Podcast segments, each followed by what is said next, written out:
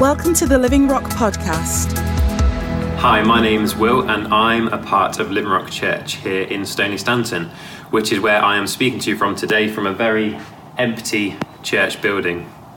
But you know what I have to talk about this morning really has nothing to do with us being in here at all, but much more about us being who God has made us to be out there in the world. Last week, David encouraged us that there will be a fresh move of God but only as there is a fresh moving of God's people. God loves to respond to our faith and our action with His abundance. And that's something that God has been reminding me of over the past number of months in this strange year that we're having. That God is a God of abundance, but that He's also called us to be who He's made us, which is the salt of the earth. It's massive and it takes some explaining. Uh, but before we get into that, let's just consider something uh, a little bit simpler. Let's just consider the simple matter of restoring all things. I know I said it would be simple, but it's huge. We're called to restore all things. You know, in the Gospels, Jesus leads Peter, James, and John to the Mount of Transfiguration. And he has this conversation with Elijah and Moses up on the mountain in Matthew 17. And it reminds Peter, James, and John of this promise that they've read in the Old Testament that before Jesus comes, Elijah's going to come. And so they start quizzing Jesus on this. They say, What's it all about, Jesus? And Jesus says this amazing statement. He says in Matthew 17, verse 11, He says, Elijah is coming and will restore everything. He then goes on to explain to his disciples that actually before he was born into the world, a form of Elijah did come, and he was John the Baptist, and the disciples understood this. But what he was saying was that that was just a part of the fulfillment of that promise in the Old Testament. But there was a second Elijah to come, a type of Elijah, and that Elijah was and is the church. It says, We are called to restore everything. Have you ever had anybody promise something about you without you really realizing it, and then you realize, oh, hang on, I've got to live up to this promise that you've made about me? Well, Jesus has promised about us that we're going to restore everything. He promised his disciples, and now here we are outworking that promise today. It's, uh, it's massive, it's huge. We're called to restore everything, but how do we do that? Well, I've got some good news for you. We can't. We can't do it. At least not on our own. We can't restore all things on our own. But the amazing thing is that as we partner with God, we partner with the God of all abundance, the God who loves to pour out his abundance in response to our obedience. You know, obedience unlocks abundance. We see an example of this in the feeding of the 5,000, don't we? We see that the, the disciples are saying to, to Jesus, Look, there's all these hungry people, and this is all that we've got. This small amount of, of loaves and fishes, what, what, what do we do?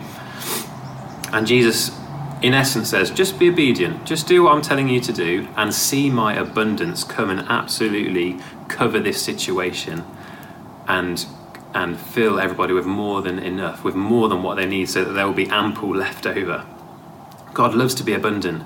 It's in his nature. He's an abundant God. Listen to this from Ephesians 3 20, 20 to 21 from the Amplified Version. Now, to him who is able to carry out his purposes and do super abundantly more than all we dare ask or think, infinitely beyond our greatest prayers, hopes, or dreams, according to his power that is at work within us, to him be glory in the church and in Christ Jesus throughout all generations, forever and ever. Amen. What an awesome, abundant God. But you know what? We don't just sit back and expect that abundance to pour into our laps. That's not the way that it works. That's not the way that God operates with us.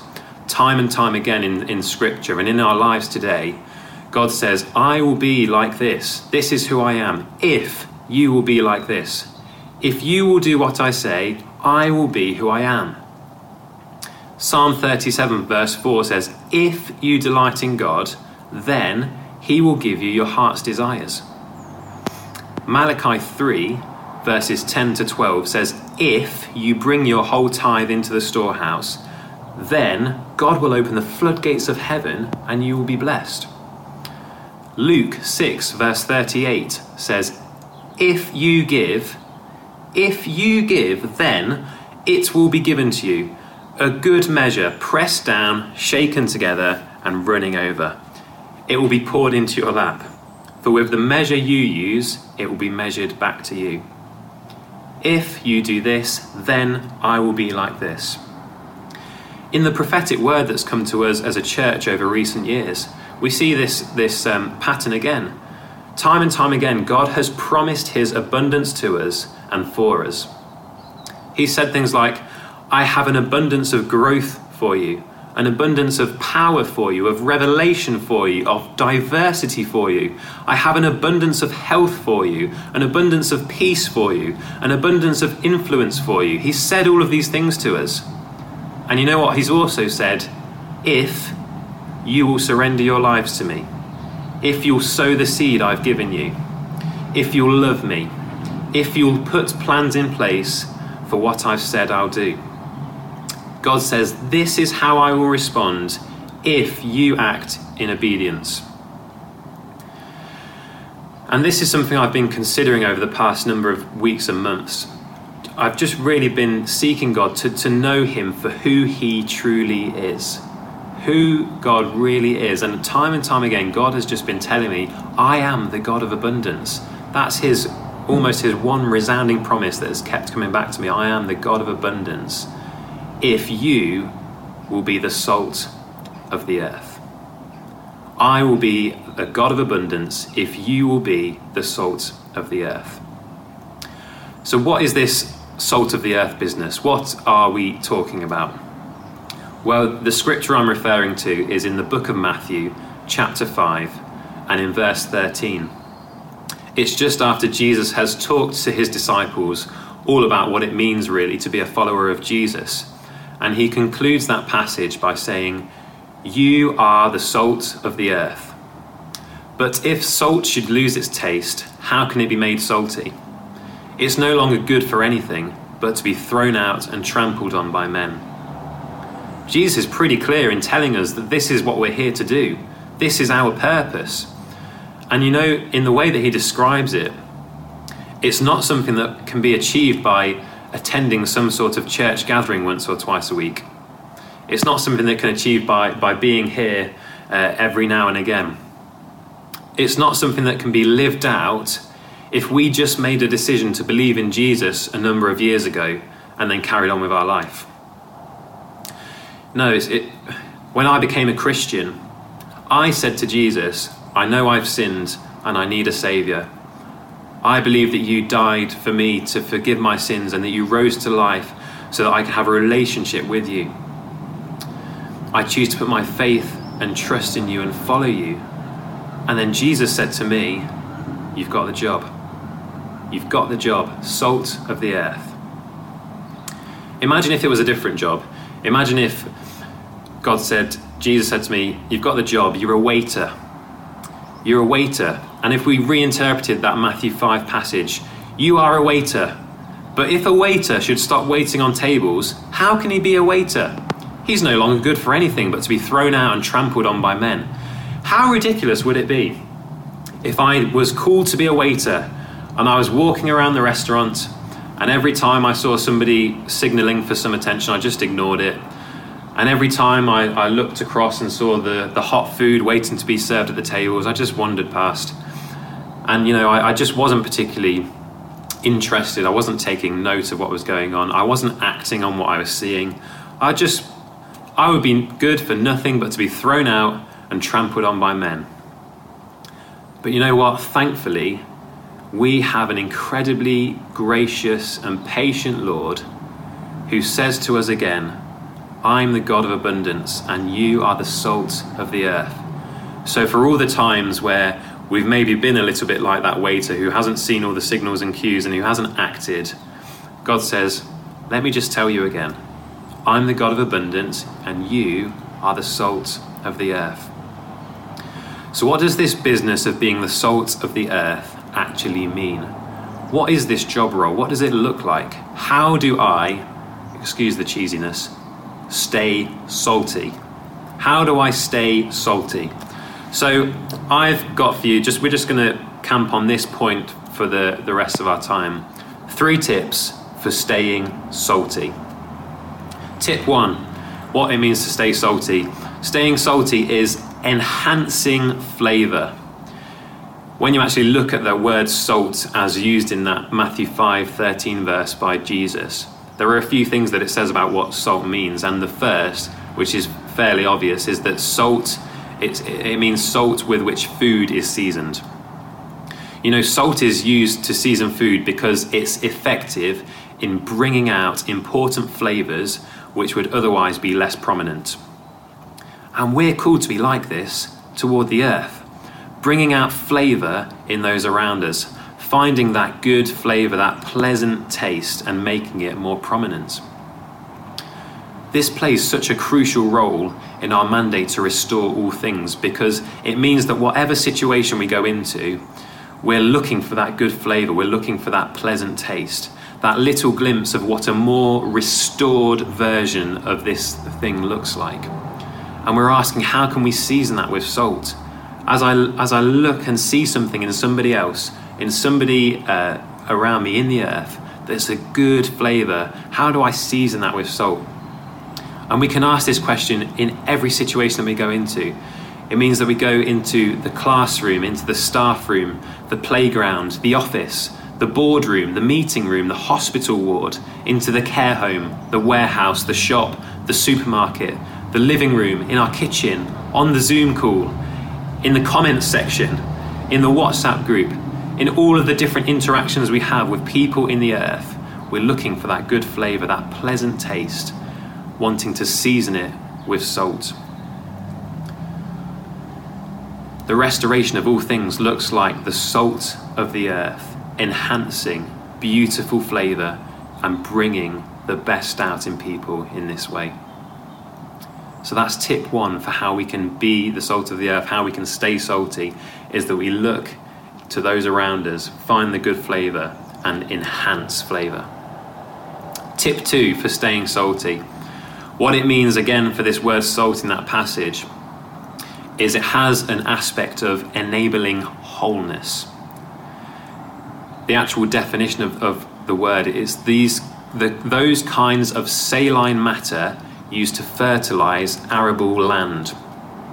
So we are called then to fertilize arable land. That means to to add nutrition and to increase the productivity of crops or people in the world, to improve their condition. It's all about improving the condition. It's about enabling a wholeness of that person. So not only do we enhance the good flavors and bring out the best, but we also improve the overall condition. We enable a wholeness. And saline, I did a bit of research into this word, saline, um, and through the various different things that I looked at and read, there are these three things that come back of the, the main uses of saline. And uh, the doctors and medics watching may like to say this isn't quite right, but it fitted what I wanted to say, so this is what we're going to go with. but I, I found out that saline is used to clean wounds, to clear sinuses, and to treat dehydration. To clean wounds, clear sinuses, and treat dehydration. I was just looking into this, I thought this is fantastic. We, as the salt of the earth, are called, first of all, to, to clean wounds. To clean wounds. And you know, there are people who are wounded because they've been carrying so much for so long. They've been trying to put on a brave face when there's very real damage that has taken place. And we're called to clean that wound. There are people who are wounded because they have been or are being victims of, of racism, of social injustice, of marginalisation, of inequality, and we're called to clean those wounds. There are people who are wounded by a hurtful, misrepresentative experience of church. We're called to clean those wounds. There are people who are wounded by a fractured family or a harmful home life or a disappointing relationship. And we, as the church, as the salt of the earth, are called to clean those wounds. And you know what? As we step out in obedience, God meets us with His abundance because His plan is the same as our purpose to restore all things. So we're called to clean wounds. We're called also to clear sinuses, to bring a refreshing and a clarity to those who are blocked up or suffocating, to those who are blocked up and full of all of the gunk of information from the news and the media and different voices. To bring an ease and release to those who feel suffocated by a pressure to, to fit in and be someone they're not, by a crushing weight of anxiety or depression or stress. We're called to clear the sinuses of those who feel like there's just so much to do and they simply don't know how they're going to do it all. God reminded me of a picture that He showed me recently. I shared it on a Sunday morning, but I'd just like to share it again of somebody who feels like everything is just so noisy. And even the places where you could go, the times that you could have where you could get some peace and quiet, even then there's just so much noise going on. But you know what? We, the church, are here to bring a clearness to your sinuses, to bring a, a, a refreshing, a, a, clearness, and, and an ability to be at ease. And if you'd like somebody to pray with you, you can ask somebody that you know is Christian, or you can email us at findlife at livingrock.church, or you can put a comment in the comment section. But we would love to pray with you and for Jesus to help you. So we're called to clean wounds, we're called to clear sinuses, and we're called to treat dehydration, all as part of our enabling wholeness. What does it mean to treat dehydration? Well, I love this. This is from John 7, verse 37 to 39. A familiar verse for many of us. It says, On the last and most important day of the festival, Jesus stood up and cried out, If anyone is thirsty, he should come to me and drink. The one who believes in me, as the scripture has said, will have streams of living water flow from deep within him. He said this about the Spirit, and those who believed in Jesus were going to receive the Spirit. Streams of living water flow from within all of us who believe in and follow Jesus. And there are people around us, people in the earth, who are dehydrated. And we have a stream of living water for them. We're called as the salt of the earth to treat dehydration. We're called to be that stream of living water for people around us. So we can enable wholeness by cleaning wounds, by clearing sinuses, and by treating dehydration. And tip three for staying salty is we should embody wholeness. A third use of salt is that it's used to, to keep things pure to prevent rot and decay and, and to, to keep things in a condition of purity that they will last. David encouraged us last week that we are able to walk worthy of the Lord. We're able to embody holiness. We're able to be that people. And that one of the best ways we can do that is by being full to overflowing of faith, hope, and love. When we do this, we embody holiness when we're full of faith, when we're full of hope, when we're full of love, we're full of holiness. And I don't really want to spend too much time trying to I- explain this right now, but I just want to encourage all of us that I think we need to spend a bit of time looking at our life and our lifestyle and asking the question how can I more greatly embody holiness? John Mark Comer says, Many of us want the life of Jesus without the lifestyle of Jesus. Jesus spent so much time in prayer and in fasting and in the Word and getting to know more and more His Father and be, spending time in relationship with God. And you know, if we want the miracles and the sign and the wonder and the healing and the peace and the revelation of Jesus, then we have to do the same. We have to adopt the same sort of lifestyle a lifestyle of holiness, There are things that we can put in place in our lives to ensure that we are embodying holiness. And that's a key part of being the salt of the earth, of being the salt of the earth to those around us. So, I just want to close with something that I read in this book called All Things New by Pete Hughes, who's the leader of a church called King's Cross Church in London.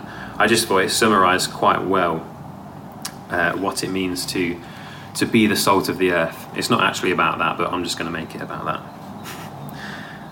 So he says, the restoration and renewal of all things gets cut from the narrative. He's talking about the fact that when we disciple people, we sometimes err on the side of it's all about being forgiven and going to heaven, but actually there's a much greater purpose to being a Christian than that. He says, Heaven coming down and God making his dwelling place with us on the earth gets replaced with us ascending to the heavenly realm to escape the sinful world around us. However, the mission of Jesus in the Gospels and of the early church in Acts makes it clear that our story isn't one of simply being rescued from the world. We're rescued for the world to be agents of recreation within it. The danger of a truncated story is that it leads to a truncated understanding of mission. A more holistic understanding of mission still emphasizes the need to proclaim the message of the cross and call people to repentance, whilst equally emphasizing the church's role to alleviate the poverty and suffering that rob people of life, to steward the creation we have been entrusted to look after, and to work towards the renewal of the culture we are embedded within. Within the full story, the job of a banker isn't simply to tell other bankers about Jesus, it's equally to work towards the renewal of the banking industry and to infect this industry with the values and the kingdom of God. Those in the fashion world are called to reimagine an industry that glorifies God and leads to people flourishing Teachers are invited to redeem the sphere of education with a kingdom vision, developing character and preparing students to live wisely and well. It's time to embrace the full story and therefore reclaim a fuller version vision of what it means to be the church, living in and living out the full story of God. You know, as we embrace our job role of being the salt of the earth, we can be confident that as we step out in obedience, God responds with his abundance, just like the feeding of the 5,000. And that as we do that, we are making steps and paces and strides towards our ultimate goal to restore all things. Thanks for joining us today.